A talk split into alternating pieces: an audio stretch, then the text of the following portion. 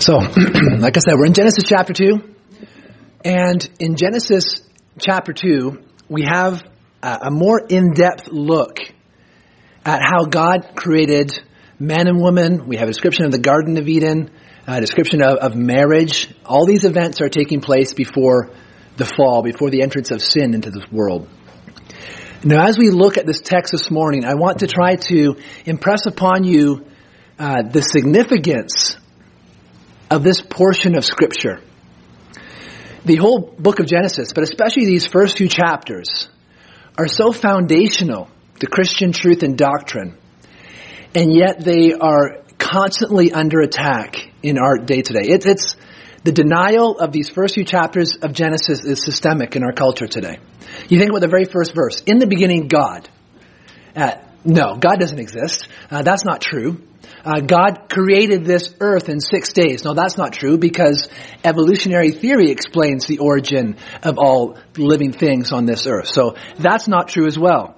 We get into chapter two and he begins to talk about um, the, the creation of the, the Garden of Eden and how God has made man to work. And he describes here uh, a marriage union between Adam and Eve. And, and when he describes the marriage union, he describes differing roles between husband and wife. And so as soon as you start talking about roles in a marriage, and again, the red flags go up in our culture. No, that's, that's immoral, that's patriarchal, that's from an age gone by to have difference of roles between a husband and wife in a marriage. So that's denied. In fact, even marriage itself is denied today. Marriage is, is seen as something that is for a f- former time. And even uh, the idea of God creating people as male and female, again, is, is under attack in the sense that, well, male and female isn't necessarily what God has made you to be. Male and female is what you choose to be. It's a social construct, this idea of male and female. And so we see almost every single theme in these first few chapters of Genesis is, is either denied or twisted or perverted. And what we're looking at today is the idea of work. Because in Genesis chapter 2, God makes man and he makes a garden for him to work in. He creates a work environment and he puts the man in there to work it. And this happens before the fall. Work is not a product of the curse. But even work itself is something that as our society here in Western culture gets more and more socialistic, work and its, the dignity of work is also going down. Such that uh, now we rely on the government. The government will feed us. We just have our hands out, and the government will take care of us. And so, work even is under attack in our culture today. And so, almost every single theme in these first few chapters of Genesis. And so, it's very important for us to understand this text and the important truths that it teaches for us as it lays a foundation for our entire faith. So, this morning we're going to look at this idea of of work and how God has made Adam here, specifically in the garden, to work and to keep this garden. And we're going to discuss some practical questions as we get into it, like how do I balance my work with, with life and, and family and church? Uh, how are we supposed to evangelize at work? Uh, is, is my job less important than other people's job? What if I don't like my work? Uh, so we're going to talk about those practical things, and then we're also going to look at this passage as a big picture uh, how this passage fits in with the whole context, not just of Genesis, but of the whole Bible. And how Christ not only redeems work, but that he redeems that which is lost here in Genesis chapter 2. So what we're going to do first, before we get into some of those practical aspects, is look first at what this text is teaching us. Okay? So we're going to dive right into verse number 4, where it begins as, These are the generations. These are the generations. If you read the book of Genesis, you see this phrase over and over again. These are generations of Adam. These are generations of Noah. These are generations, and it goes, and somebody else. And these are, are markers in the book of Genesis that kind of divide different sections. Um, and so here, it descri- says these are the generations of the heavens and the earth. That is, these are the things that, that follow from the heavens and earth. When it says these are generations of Adam, in, in um, Genesis uh, 5 1, these are generations of Adam. It then speaks of Adam's descendants. In 6 9, when it says these are generations of Noah, it follows with Noah's descendants. Here it says these are generations of the heaven and the earth. It describes what came forth from the earth. That is Adam and then later Eve. And it describes those first few moments of mankind here on the earth. Okay, so it says, These are the generations in verse 4 of the heavens and the earth when they were created in the day that the Lord God made the heaven, earth and the heavens. And then it says this in verse 5. When no bush of the field was yet in the land, and no small plant of the field had yet sprung up, for the Lord God had not caused it to rain on the land, and there was no man to work the ground. Okay, so what's going on here? It says here, when there was no bush or, or plant of the field. So, when is this when? In verse 4, it says, in the day that God created the heavens and the earth. Now, some would look at this and say, well, this account in Genesis chapter 2 is, is completely different than Genesis chapter 1. It says here, in the day that God created the heavens and the earth. And in chapter 1, he created it in six days. And so, what's going on? This must be a separate account which would show us that this is merely poetry or figures of speech here in the first chapters of Genesis. We can't take this literally. Because in chapter 1, we see vegetation being made on day number 3. And so now here, as it describes the creation of man on day number 6, it says there's no bush or plant in the field. So what's going on here? Now, it's not because this is a totally separate account. It's meant to give us more detail. And so it says in verse number five, when no bush of the field was yet in the land. Verse number four answers that when. And it says, in the day that the Lord God made the earth and the heavens. Now, in the day is not meant to be taken as in God made the heavens and the earth in one day. It's a, it's a phrase that we see all over scripture to talk about a time period. When God made the heavens and the earth. In fact, if you have the NIV translation, it puts that in. When the heavens and earth were created. Okay? And then it says in verse number five, elaborating on that, when that when was in particular, when there was no bush of the field was yet in the land and no small plant of the field had yet sprung up.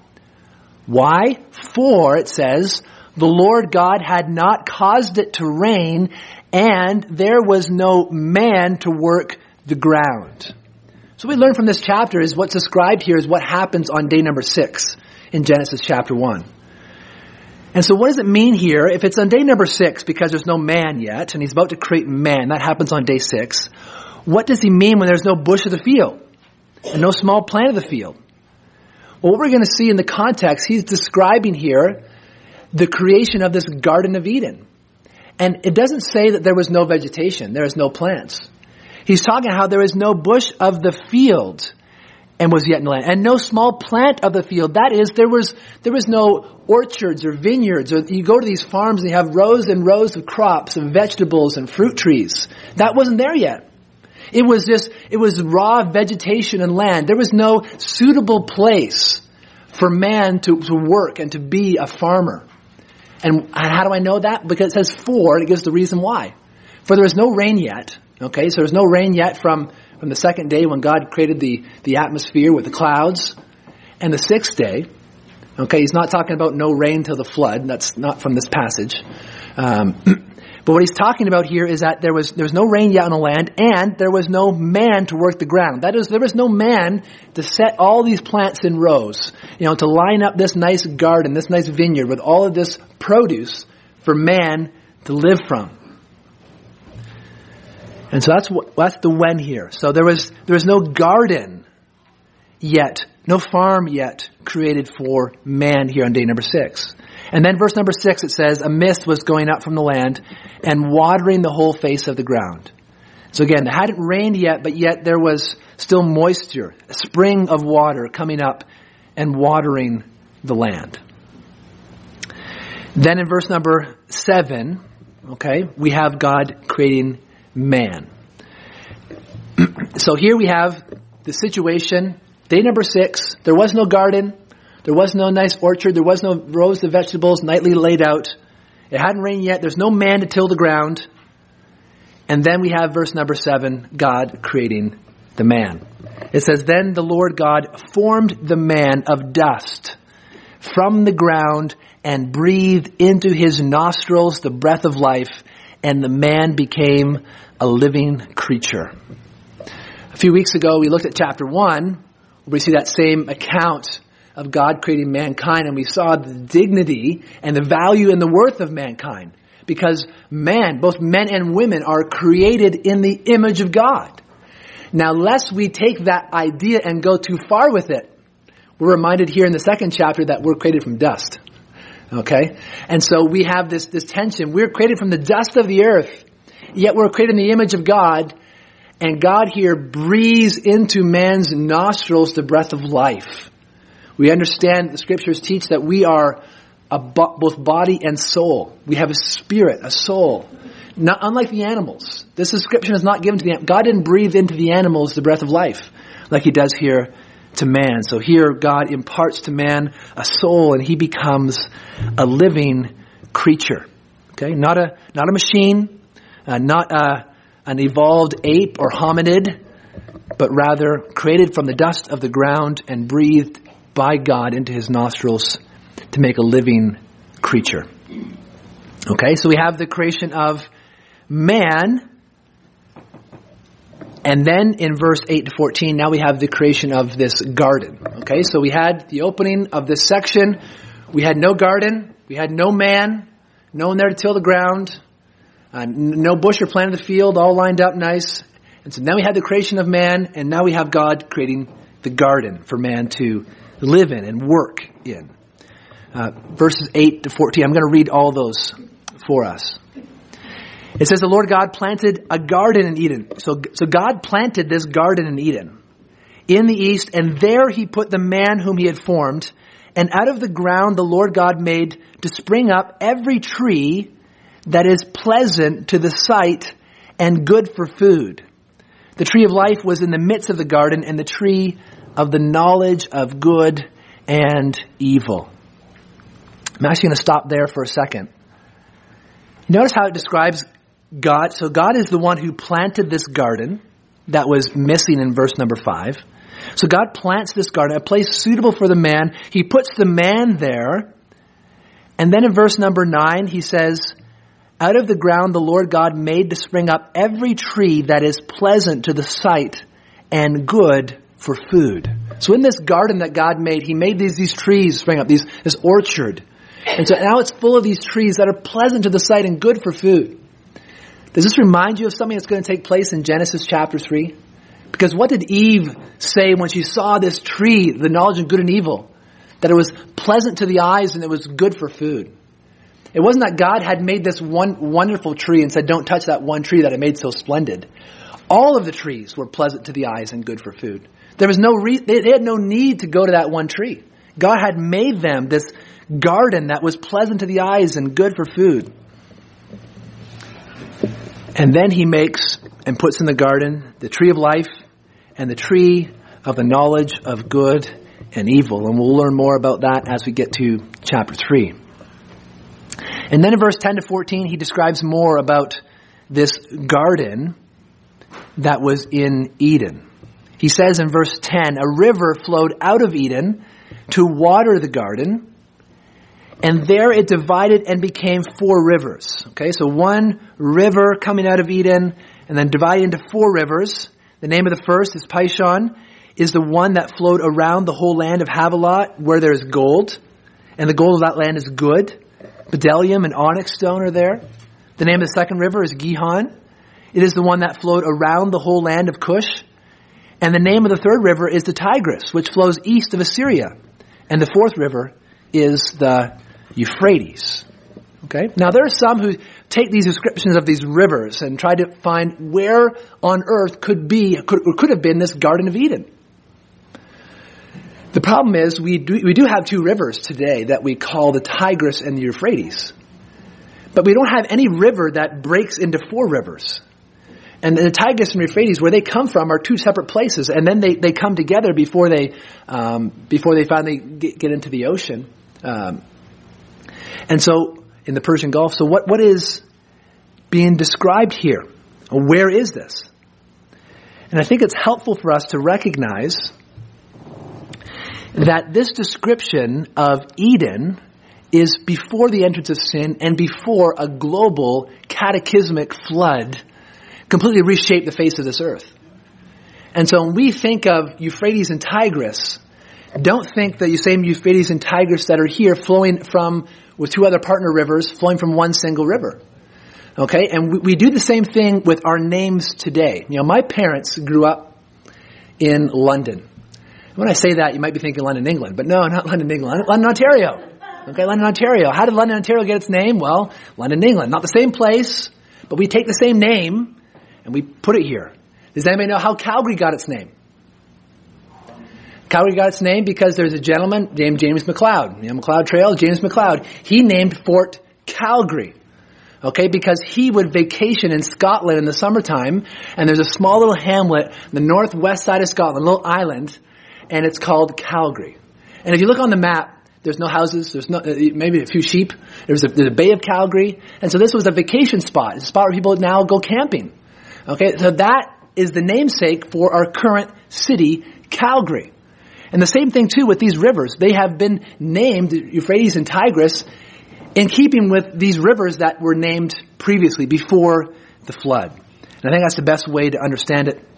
Um, so that we won't be able to look on a map today and try to find these four rivers and understand where the Garden of Eden was, it would have been destroyed in the flood.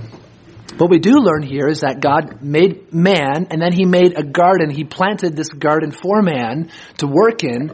And not only did he give man these nice trees and, and plants and vegetables in which to cultivate and to work and to, to use, uh, but he gave these rivers source of, of, of, water, of travel. He gave gold and bdellium and onyx stone, these precious metals, what by man could use to develop technology and wealth. Okay, God provided this environment for mankind that was perfect.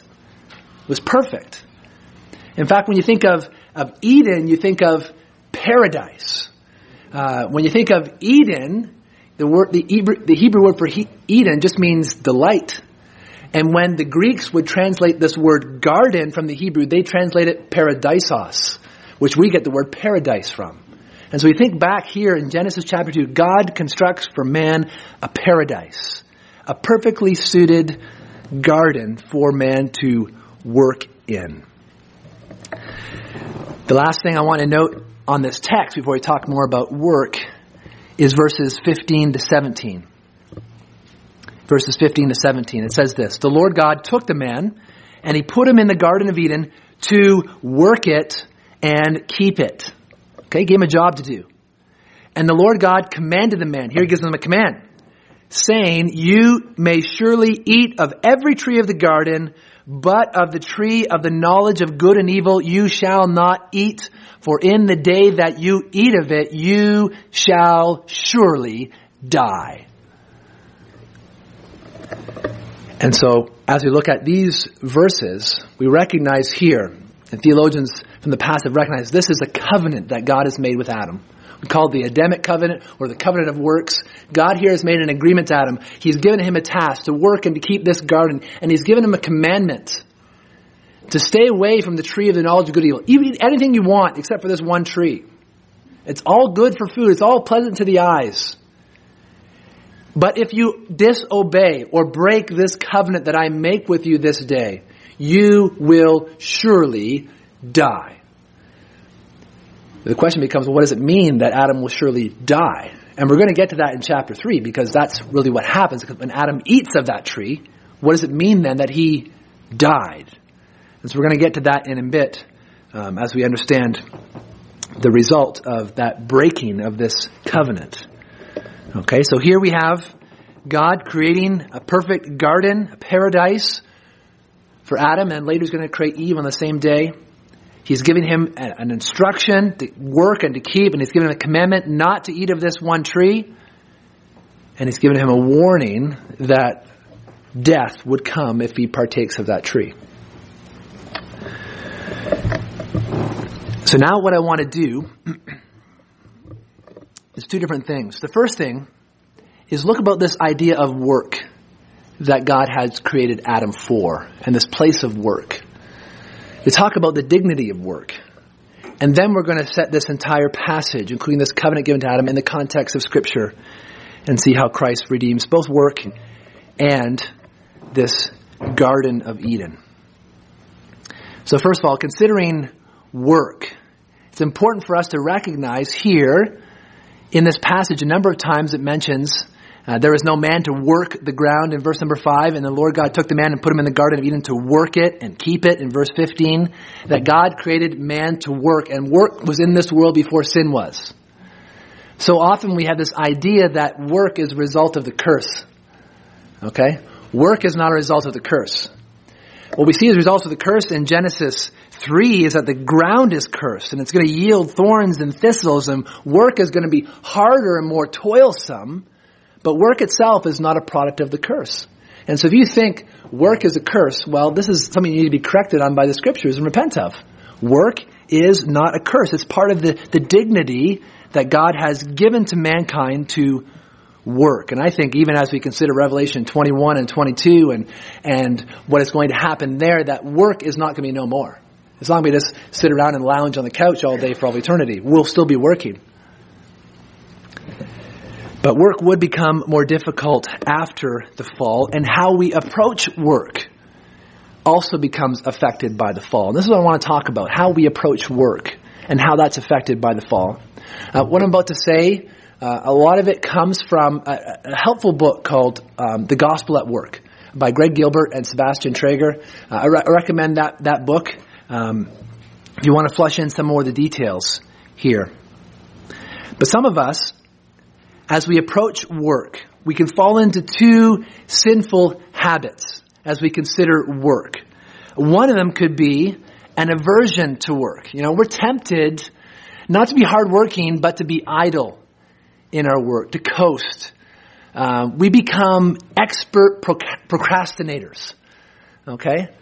And so what I mean by that is you have a task to do and perhaps you're at a desk at work and you have a task to do and you think, okay, let me just, um, let me check my email one more time before I get on that task, you know, check my email. Oh, and let me check the news headlines one more time and see how I'm doing in the pool. Okay, uh, and let me, let me just check the weather this weekend. I want to see the, oh yeah, and let me check the weather now in Edmonton. Yeah, I feel better now. Okay, you, you, you do all these different checks before you get the job done. It's like, okay, you finally get to work.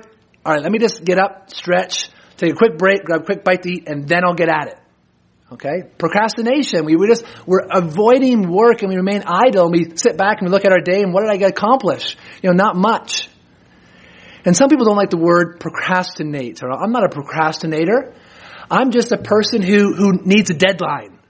I need, I need the pressure to be on and so I might coast, but then when that deadline is on me, then I'm going to get to work. And it, and it's not that we need a deadline. I think the real problem is we need discipline.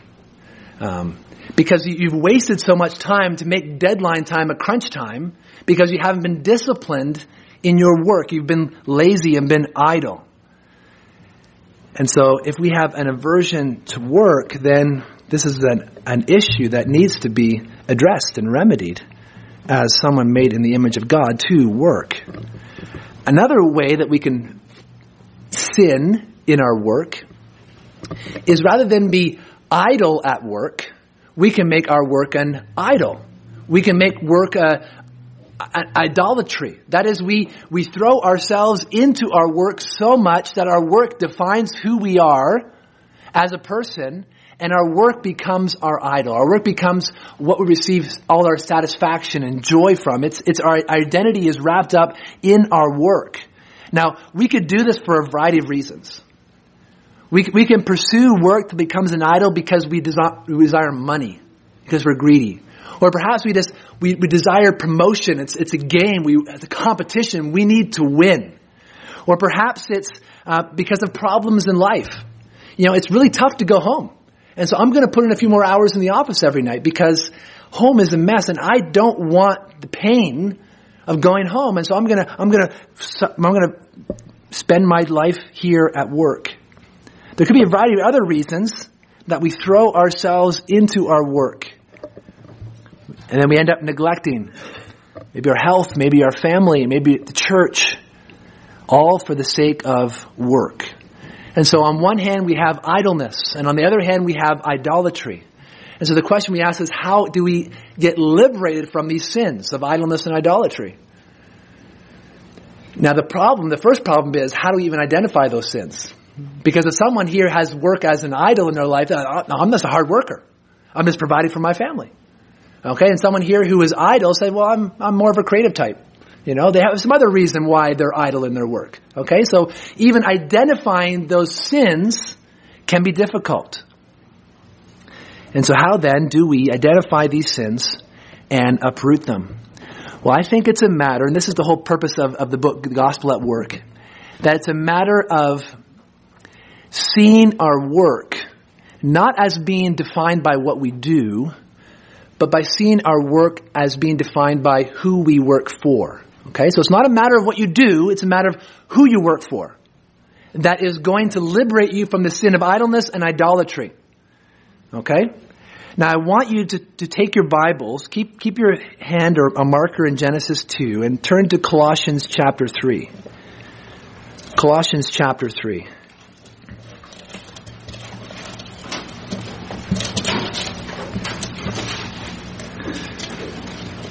Galatians, Ephesians, Philippians, Colossians, Colossians chapter 3.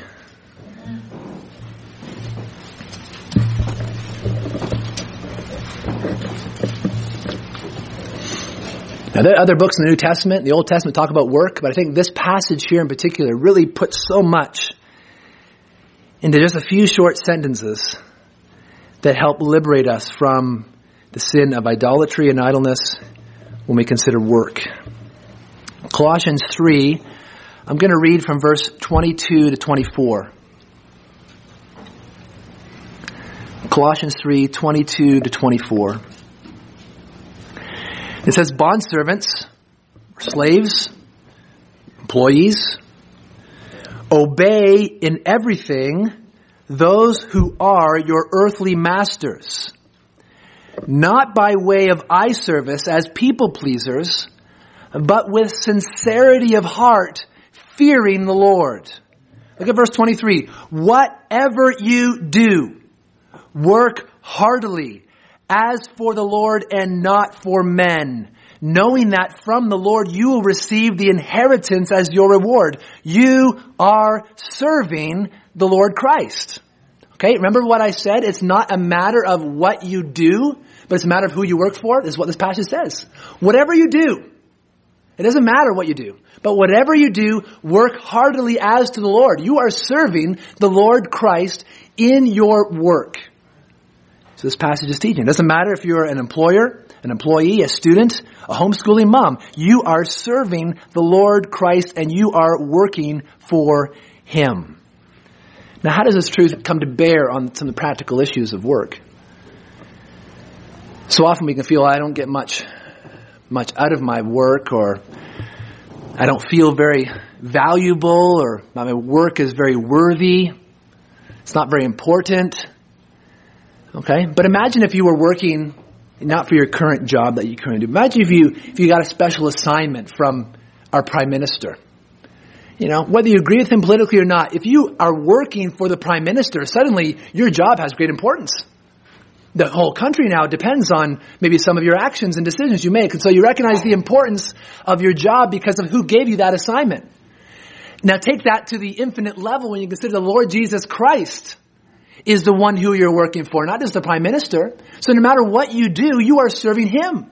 And so immediately your job is invested with so much importance and value because of who you are serving. Perhaps at work you feel pressure to please others. You want to get ahead. And because you want to get ahead, because you want others to like you at work, you're, you're tempted to cut corners. To, to, fast track. And this applies to whether you're, you're at work or at school. You're tempted to, to cut corners, to maybe put others down. Or maybe you despair when people aren't pleased with you. But again, this passage liberates us from such thoughts as we recognize we don't work for them. We work for the Lord Jesus Christ. It is, it is His acceptance that we crave, and it's His acceptance that we have for free by coming to Him in repentance and faith. He has given that to us. And it's His commendation that we crave, and so we work hard for Him. And we, He knows our hearts, and so we're not going to cut corners. We're not going to be deceptive. We're not going to put people's down. There, there's no way that God is going to commend us for that. And we want His commendation. And so we work hard. Now the pressure is off us trying to please others and gain their acceptance. but rather we work for the Lord. There's three other practical questions that I want to discuss and shine some light from this text. The first question is this How do we balance work with God, church, life, you know, relationships? How, how, do, how do we put those things in balance? And if, if you've been a Christian any length of time in the workforce, and, and I, I was working, I didn't, wasn't born a pastor, you know, I retired from that. Uh, working as, as a software engineer in an office firm here downtown, you know, programming away day after day. Did that for almost a decade. So I understand the, the mentality of being at work. But how do you balance work with all the other commitments and, and being a Christian? Has anybody here ever tried to look in the scriptures for how to balance those things? All right. Only, only me, I guess. Um, but as you look in the scriptures, it's very difficult to try to find how, this, how, how to have balance in your life. And I think that the one question that, that I was asking to miss is, and assuming that, that balance is a virtue, that the scriptures are going to teach me how to find balance. But when I go to the scriptures, I don't see balance. Think about you go to the scriptures and you look at the commands of Jesus when someone says, I, I want to follow you, but, but my relative just died and I want to bury them first. Can you guys just wait on? And Jesus is like, no, you let the dead bury the dead. You follow me. That doesn't sound very balanced to me. Or he says, you know, you need to, to deny yourself and take up your cross and follow me. That doesn't sound very balanced to me. He says you need to, to hate your mother and father and your brothers and sisters and forsake it all for me. It doesn't sound very balanced. And so as we consider the scriptures, it's not balance that we seek. It's how do we operate in these different spheres, whether it's at work or at church, under the lordship of Jesus Christ. Then you'd be thinking, well, I, I still need to devote time to at least the basics of food and, and drink, uh, clothing. But in Matthew 6, Jesus addresses that. He goes, don't worry about those things. And he says in Matthew 6:33, "Seek first the kingdom of God and his righteousness, and all these things will be added to you." Okay? He says, "Don't even worry about your food or your drink or your clothing is going to come from, but rather, above all else, don't seek balance, seek first the kingdom of God and his righteousness." 1 Corinthians 6 says we've been bought with a price. We're no longer ours. And so glorify God in your body. Okay, so as we go to the scriptures, we recognize it's not balance that we seek. It's rather how do we operate and live our lives under the lordship of Jesus Christ, where He is the preeminence in all things in our life. Everything is from Him and for Him and to Him, as the scriptures say. So following Him is our primary overarching priority of our lives. Okay? It's not that you're, you're a Canadian and, you're a father and a husband and oh yeah, you're a Christian. No. You are a follower of Christ first and foremost above every other title. That, that defines you. This is, this is who you are. You are a follower of Christ. You are a disciple of Jesus and that dictates everything else about you. So then how do we if it's not balance that we seek, but rather come under the lordship of Christ. How do we then prioritize our work and our family and our other responsibilities? How do we do that under the lordship of Christ? Well, I think this task of prioritizing becomes easier as you submit yourself to the lordship of Christ. Because how do you submit to the lordship of Christ? Well, you go to Him for your marching orders. And what has He told us? Well, He's, He's given us this book where He's given us marching orders. And so say you're a husband and a father what does it look like to be a Christian? What does it look like to be a follower of Christ as a husband and father? Well, he tells you, you need to be faithful in providing for your home. You need to do that. And he goes, for, men who don't provide for their home, they're worse than an unbeliever. So we need, uh, you need to do that. And what else does it mean for, for men? It means you need to cherish your wife. Ephesians 5 tells you you need to, to cherish your wife. That's not the, the, if you have time, do that. That is the standard of faithfulness. This is what you must do if you're a follower of Christ. You must cherish your wife. If you're a father, You must love your children. You must train them up. You must religiously educate them. You must give them Christian education. Teach them how to be a follower of Christ. Teach them the scriptures. Again, this is not optional. This is not something you can pass off to the church or somebody else. This is your responsibility as a father. And so this is the, the minimum requirements for being a faithful Christian, a faithful follower of Christ in your home. And so, as we approach all these different things and prioritize them, well, we have to realize that we must be faithful in all of these areas. We must be faithful at work in providing. We must be faithful in the home and loving our wives. We must be faithful in our home in raising up our children. We must be faithful in the church by being meaningful, committed to a, a local church community. That's part of the, of what it means to be a faithful believer in Christ. You can't neglect any of these things if you are going to be a faithful servant of Jesus. Now, if you say, well, I've, I'm faithful in those areas, okay, and perhaps you're not a husband and father, well, how do you know what you need to be faithful in? Well, the scriptures would tell us what you and your life situation, what it means for you to be faithful. And if you are faithful in all the things that the scriptures under the Lordship of Christ would tell you to do, and you have more time after that, well then pick one of those things and then press on to greater faithfulness. Press on for more fruit in those areas. But you cannot neglect anything that Jesus has called us to do in our different roles. We must be faithful as a follower of Jesus Christ. Okay? And we recognize that as we follow Christ because we receive orders directly from Him, that these things aren't in competition with one another. It's not like if we have to choose on, on Sunday whether we're going to make Sunday a family day or a church day. Uh, those, those things aren't separate. When we, when we bring those things together, that's what God wants for us. And we bless both our family and the church when we do things together. Okay? And so we recognize there's no competition as we follow Christ. That's the first question. How do we prioritize? And we prioritize by taking our marching orders from, from Jesus himself, okay, and be faithful. The second question I want to ask and ponder what about evangelism at work or at school? What about evangelism? Because when we think, I, I need to be a disciple of Jesus Christ, we think, okay, I need to go into the workplace like the Apostle Paul, get up on a desk and begin to preach. Okay, that means be a bold follower of Christ. But you'd probably get fired from your job if you did that. Okay, and then you're not being faithful in your other commitments. Okay, so what does it mean now to be a Christian at the workplace in terms of sharing the gospel? Well, you must realize that evangelism isn't your primary job at your workplace.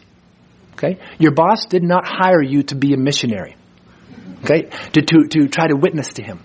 He's hired you for a certain job, and if you spend time in your day, you know, like a, a quantity of time in your day just out in the office trying to share the gospel, trying to do those kinds of things, you're actually stealing from your boss because he's paid you to do a certain job and you're not doing it. Okay? So it'd be wrong to do. However, as Christians, we are ambassadors for Christ. We are to be ambassadors for the gospel. So how then do we faithfully share the gospel at work without stealing from our employers or being obnoxious about it? Okay, three things I want to offer. The first is and, and looking at Colossians 3 as an example and also Genesis 2, the first thing is this be a good worker. Work heartily as to the Lord. Because imagine you're at work, okay? You're, you're not, you're not spewing out the gospel all the time. You're not, you're not singing hymns from your desk, but you're there and, but you're, you're a slacker. You're, you're, you're an idle person. You're lazy. And then somebody found, finds out you're a Christian. And as a Christian, you do all things to the glory of God. And they see you lazy at work. And how does that, this lazy person, how does he do all things to the glory of God? And it tarnishes the gospel rather than adorns it. Same thing if, you, if your work is your idol. And they, they, they look at you and they think, you're all about your work, not about this Christianity thing. And again, you don't adorn the gospel. But if you are a hard worker at work, that adorns the gospel of Jesus Christ. And you can tell, I, I work this hard because I, I work for the Lord and I'm pleasing Him. And He can see my heart. And so even when people aren't watching, I am going to work hard. And so we end up adorning the gospel. The second way we can share the gospel at work is to pray for opportunities and then let people around you know that you're a Christian. Okay? Um, it's not wrong to tell someone that you're a Christian. If someone asks you, hey, what did you do last weekend? It's not wrong to say, I went to church. and, I, and I heard a sermon on, on this topic about how, how, we, how we have to work and, and how, how, you know, I was doing this wrong or doing this right. And it's not wrong to tell people that you went to church. And they say, well, what, what are you going to do this weekend? Well, I have a church commitment. We're, we're going this way or going this place. You never know what those kind of conversations will bear about as, as more questions um, come your way. We all hate those awkward conversations of trying to, how do I start a gospel presentation? Just be yourself and talk about the things that you love. If you love Christ, you will talk about Him and the people that you love. Okay? This is a great way to build a bridge for deeper conversations about the Gospels, letting people know that you follow Christ. The third way that we can evangelize at work is to build relationships beyond the office or beyond the workplace. Okay? While you're working on a solution around a table at work, it might not be that, or you're driving a truck, it might not be the best time to begin to crack into the, you know, four spiritual laws or something. But perhaps ask them, hey, you want to take a break or talk about after work? You want to come over to my house for dinner?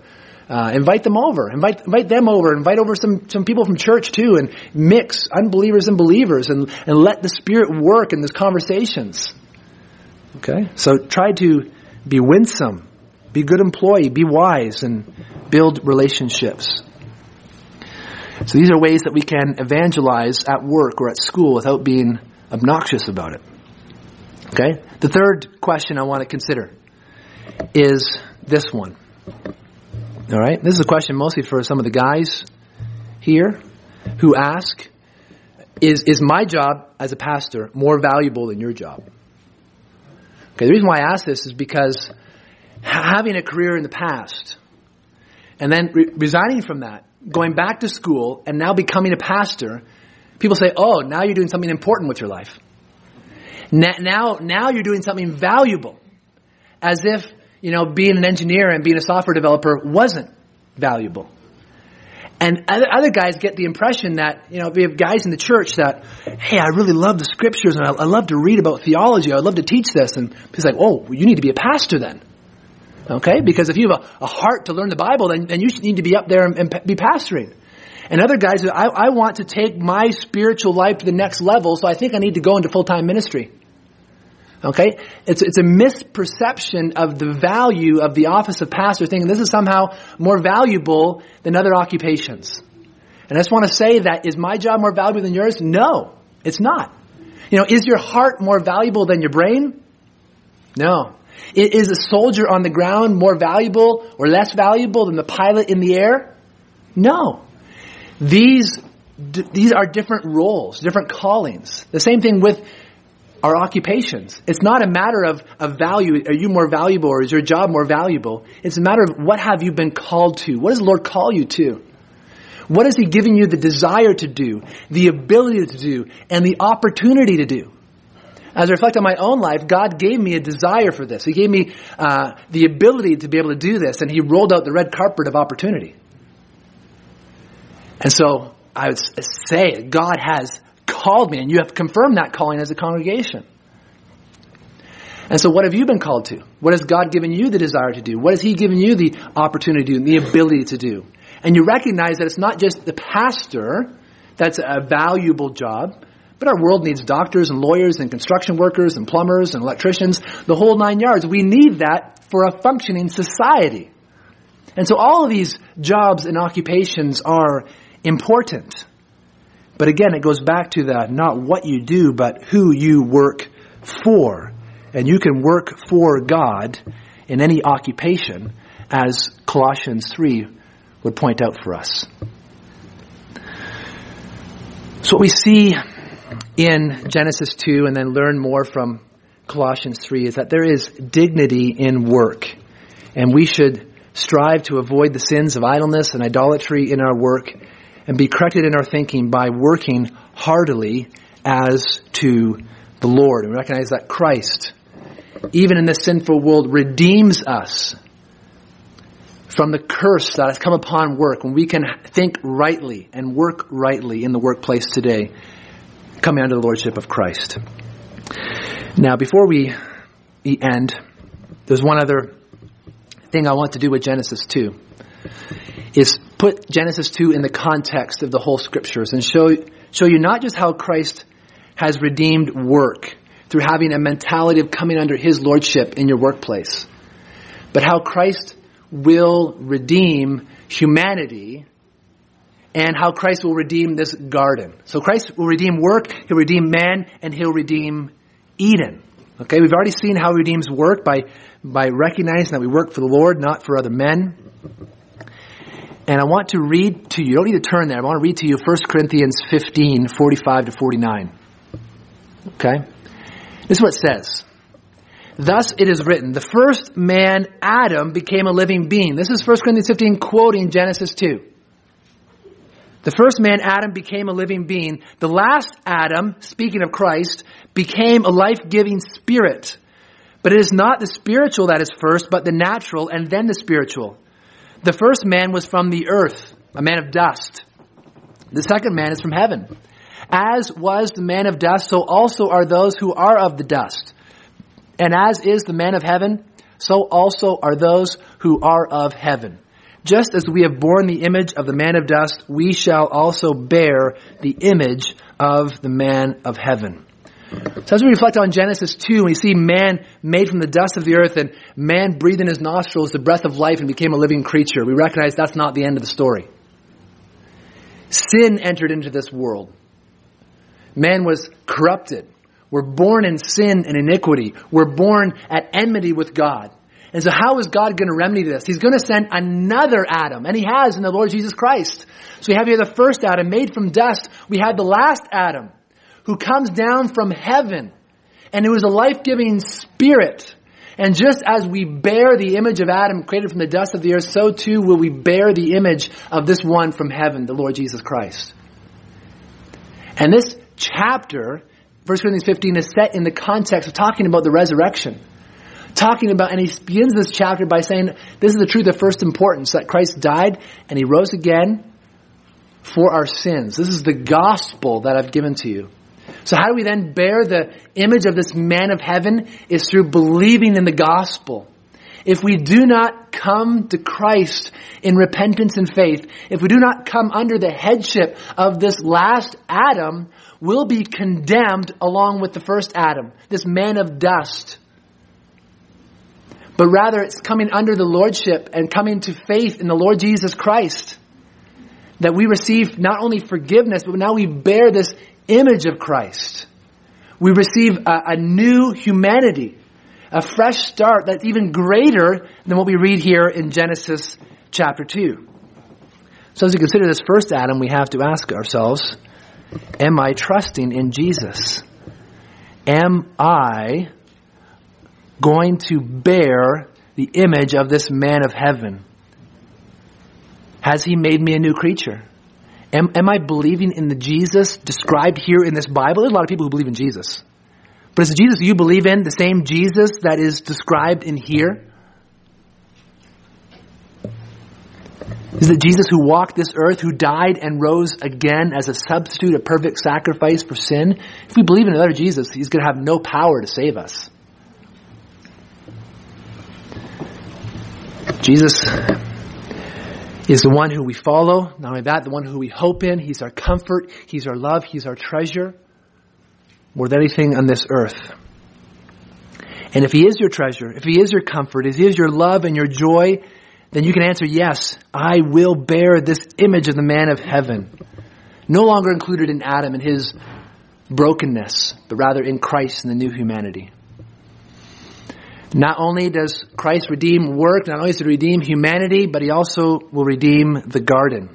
Because wouldn't it be nice to read Genesis 2? Wouldn't it be nice to be placed in a garden where God has planted it for you and says, go ahead, take and eat? Wouldn't that be nice? It's going to come again. Listen to Revelation 22 on the new heavens and the new earth. Revelation 22 says this, Then the angel showed me the river of the water of life, bright as crystal, flowing from the throne of God and of the Lamb through the middle of the street of the city. Also on either side of the river, the tree of life with its 12 kinds of fruit, yielding its fruit each month. The leaves of the tree were for the healing of the nations. No longer will there be anything accursed, but the throne of God and of the Lamb will be in it. And his servants will worship him, and they will see his face, and his name will be on their foreheads, and night will be no more, and will need, and they will need no light of lamp or sun, for the Lord God will be their light, and they will reign forever and ever. These same conditions that we see here in Genesis chapter 2 will be created even in a more glorious fashion when the new heavens and new earth. You know, there's some who divide the whole storyline of scripture into four big acts. Creation, like we're looking at, and then the fall into sin, and the plunging into sin of, of death and decay, a curse that's come upon this earth. And then Christ has come to redeem. And then Christ is going to consummate his redemption in the new creation. So we have creation, fall, redemption, new creation. And we see in the new creation a, re, a recreation of the Garden of Eden, a recreation of man in this new humanity, in this new Eden that's, that is so much more glorious than what we read about here in Genesis chapter 2. So as we read here, we recognize that Genesis chapter 2 is the beginning of the story, not the end.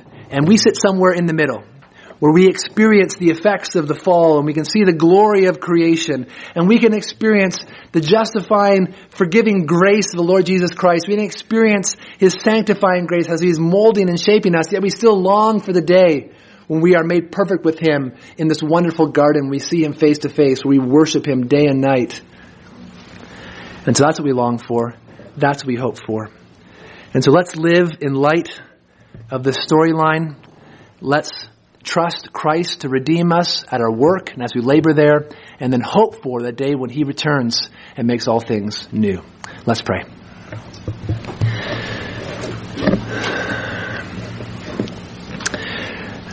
God, I'm thankful we can look at the text of Scripture this morning. Thankful that my voice was able to hold out thankful that your word is so very true in all of its details.